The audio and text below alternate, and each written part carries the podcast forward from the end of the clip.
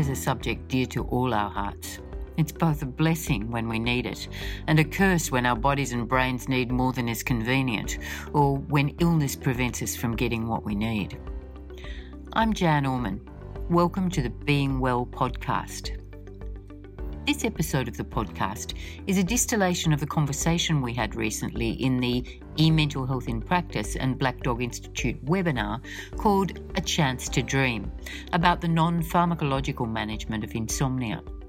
You're welcome to access a recording of the full webinar via the Health Professionals section of the Black Dog Institute website if you're interested. My guests on the webinar were clinical psychologist Dr. Christine Kafer and rural GP and addiction specialist Dr. Simon Holliday, along with a medical sleep expert Dr. Vincent McCauley. Each represented a different perspective on the issue of sleep disturbance, but it all added up to a pretty consistent message. If you don't address sleep, then fundamentally the foundation upon which our mental health and well-being sits is always going to be problematic. That's Chris Kafer. As you can hear, she has some pretty strong views on the importance of sleep in our lives. By definition, insomnia is sleep disturbance accompanied by impaired daytime performance that's lasted one month or more. British figures tell us that 30% of the population has sleep disturbance at any given time, but only 10% experience daytime impairment as a result, and in only 5% has that disturbance persisted for a month or more. For health practitioners, complaints of sleep disturbance can become a nightmarish problem because most people whose sleep is disturbed, especially to the extent of daytime impairment, want a quick fix. And any GP will attest to the level of desperation that accompanies that sort of problem. The whole problem of insomnia is not a new one. Here's Dr. McCauley. The Romans were said to have put dormouse fat on their feet to get a good night's sleep. Apparently, dormice have been famous for sleeping for a long time, well before the Mad Hatter's Tea Party. Even the father of probability, Cardano, in the 16th century, thought that if he smeared his teeth with earwax from the dog, that that would help him with his sleep. I don't think that was very probable. For health professionals, it's really difficult to resist the pressure for the quick fix, especially when patients are so desperate, when everyone knows that sleep inducing drugs exist and the prescription pad is so close at hand. But there is much more that we can do. Things that have been shown to be effective and are not associated with the side effects of medications. Before we make the effort to resist prescribing, we need to fully understand why we should resist it, and our patients need to understand that too. We probably all do know why we shouldn't prescribe. Apart from poor quality sleep, there's impairment of daytime functioning, including cognitive function, increased risk of falls and injury, negative impact on mood, negative impact on immune and endocrine function, increased rate of decline in dementia, and the development of tolerance and addiction, just to name a few. So, what exactly do these medications do to our sleep? To understand that, we have to take a step back and look at normal sleep architecture and the function of sleep. The lay view of sleep is that it's an inactive process, you just lie there. But in fact, it is a very active process with three to five uh, cycles of activity that occurred during the night. And the active processes go from stage one sleep through stage two, three, and four sleep, all of which are characterized by different mixes of EEG, EOG, that's the electrooculogram, and electromyogram patterns.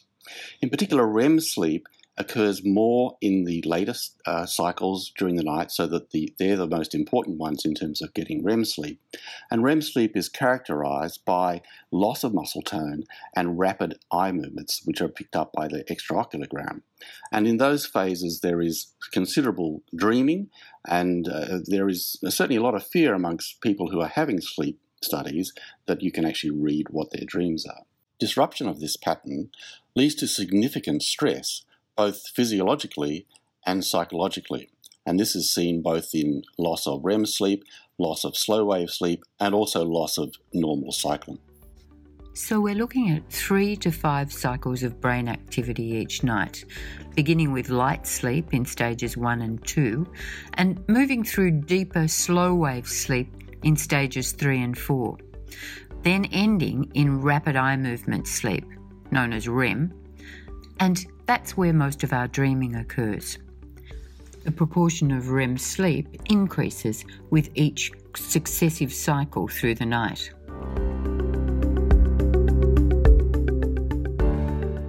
When we see someone with sleep disturbance, we should, of course, always keep the primary sleep disorders in mind. More than 100 primary sleep disorders have now been described, but the most common ones that are seen in practice are central sleep apnea, obstructive sleep apnea, and narcolepsy. These can have many secondary effects, including hypertension, cardiovascular disease, stroke, endocrine dysfunction. But in this context, the memory and cognitive defects that are secondary to primary sleep disorders are particularly important. These conditions and a host of other medical conditions can interfere with sleep sleep disturbance is not always psychological. Recent research has shone light on why we need to sleep at all, and especially why we need REM and slow wave sleep. We're not just recharging our metabolic batteries. Slow wave sleep seems to function to help us tidy up our old memories and lay down new ones, while REM acts to take some of the emotional sting out of our memories. There's also some evidence that REM provides a regular recalibration of the facial emotional recognition system, thus playing an important role in interpersonal functioning. So, really, not getting enough normal sleep results not just in daytime sleepiness and a whole lot of physical conditions, such as reduced resistance to infection and increased risk of cancer, cardiovascular disease, obesity, and type 2 diabetes. It's also associated with the presence or exacerbation of a great many psychiatric disorders. But here's why we can't just prescribe a hypnotic and leave it at that. Benzodiazepines have profound effects on sleep. They make it easier for people to get to sleep, but also suppress all of the stages of sleep except stage 1 and 2. Loss of stages 3, 4, and REM sleep mean that the usual editing and emotional content laying down that is associated with these sleep stages does not occur. That's pretty severe interference with normal sleep patterns and normal sleep function. What about other commonly used substances? Ingestion of alcohol may make it easier for some people to get to sleep. However, it does have a significant effect on sleep architecture, both decreasing the amount of slow wave sleep that people get and also decreasing the number of episodes of REM and the duration of REM sleep that occurs during those sleep cycles. It can have multiple secondary effects on any other prim- uh, primary medical disorders. And in particular, as many of us would know, it can bring on snoring that doesn't otherwise normally occur. And if you already have snoring, it can actually precipitate obstructive sleep apnea. These combined effects can have a very significant impact on mood. Well, so much for the commonest solution to problematic sleep. Perhaps it's not such a good idea after all. Caffeine is also worth thinking about. It peaks at 30 minutes after ingestion, and its half life is five hours. What it does is occupy adenosine receptors and thereby interfere with the drive to sleep. Some people think that caffeine has no effect on their sleep, but it in fact does affect the quality of their sleep, even if they're unaware of it. And it certainly interferes with the removal of adenosine from the system overnight. so, in doing so, it contributes to a greater drive to sleep in the mornings, a much greater drive than they would otherwise experience. And of course, the inevitable need for another cup of coffee. There's caffeine in tea too, and a cup of decaffeinated coffee has about the same amount of caffeine in it as a cup of black tea. There's also caffeine in a number of soft drinks, fancy waters, and energy boosting foods that are sold as health foods. What about cannabis? Here's Dr. Holliday. Cannabis is um, a pretty common, um, commonly used medication uh, or drug. Uh, many people use it just to um, relax, chill out, and go to sleep. And they can be absolutely convinced that this is quite benign and quite safe and quite effective. However, when you look at the research, cannabis users don't tend to have good sleep. And while a cannabis naive person might have improved sleep, most cannabis users, if you do sleep diaries, actually have um, fairly rapidly deteriorating sleep. And if you do polysomnography and other objective measures, their sleep is similarly damaged. So, what can we do other than prescribe or self medicate? I asked Chris Kafer to tell us about the evidence based non pharmacological interventions that are available to us? Well, the best evidence is the cognitive behaviour therapy, specifically for insomnia. And that comes from meta analysis, systematic reviews, and clinical trials. But there's also good evidence for stimulus control and sleep restriction.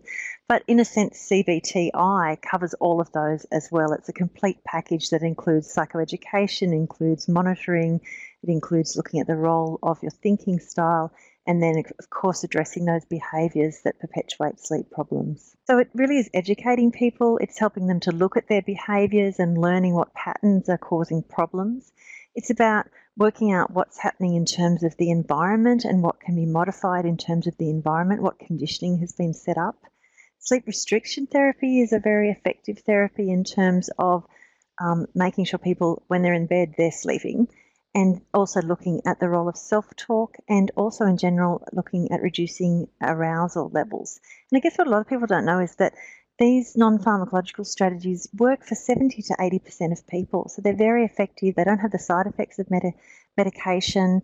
Um, so letting you know your patients know that they are very effective helps build motivation and positive expectancy, which then helps them commit and persevere because sometimes the treatments can take a little while an explanation of it then helps people to understand um, why they should persevere with the treatments.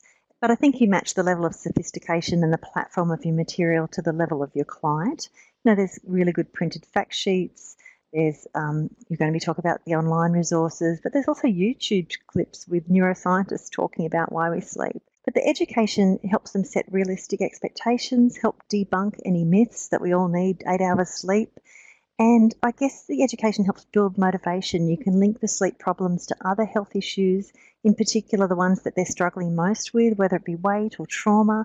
And a win with sleep will bring about gains in other areas of health and well-being. And on the flip side, without addressing sleep, gains in other areas, especially with mental health, will be compromised.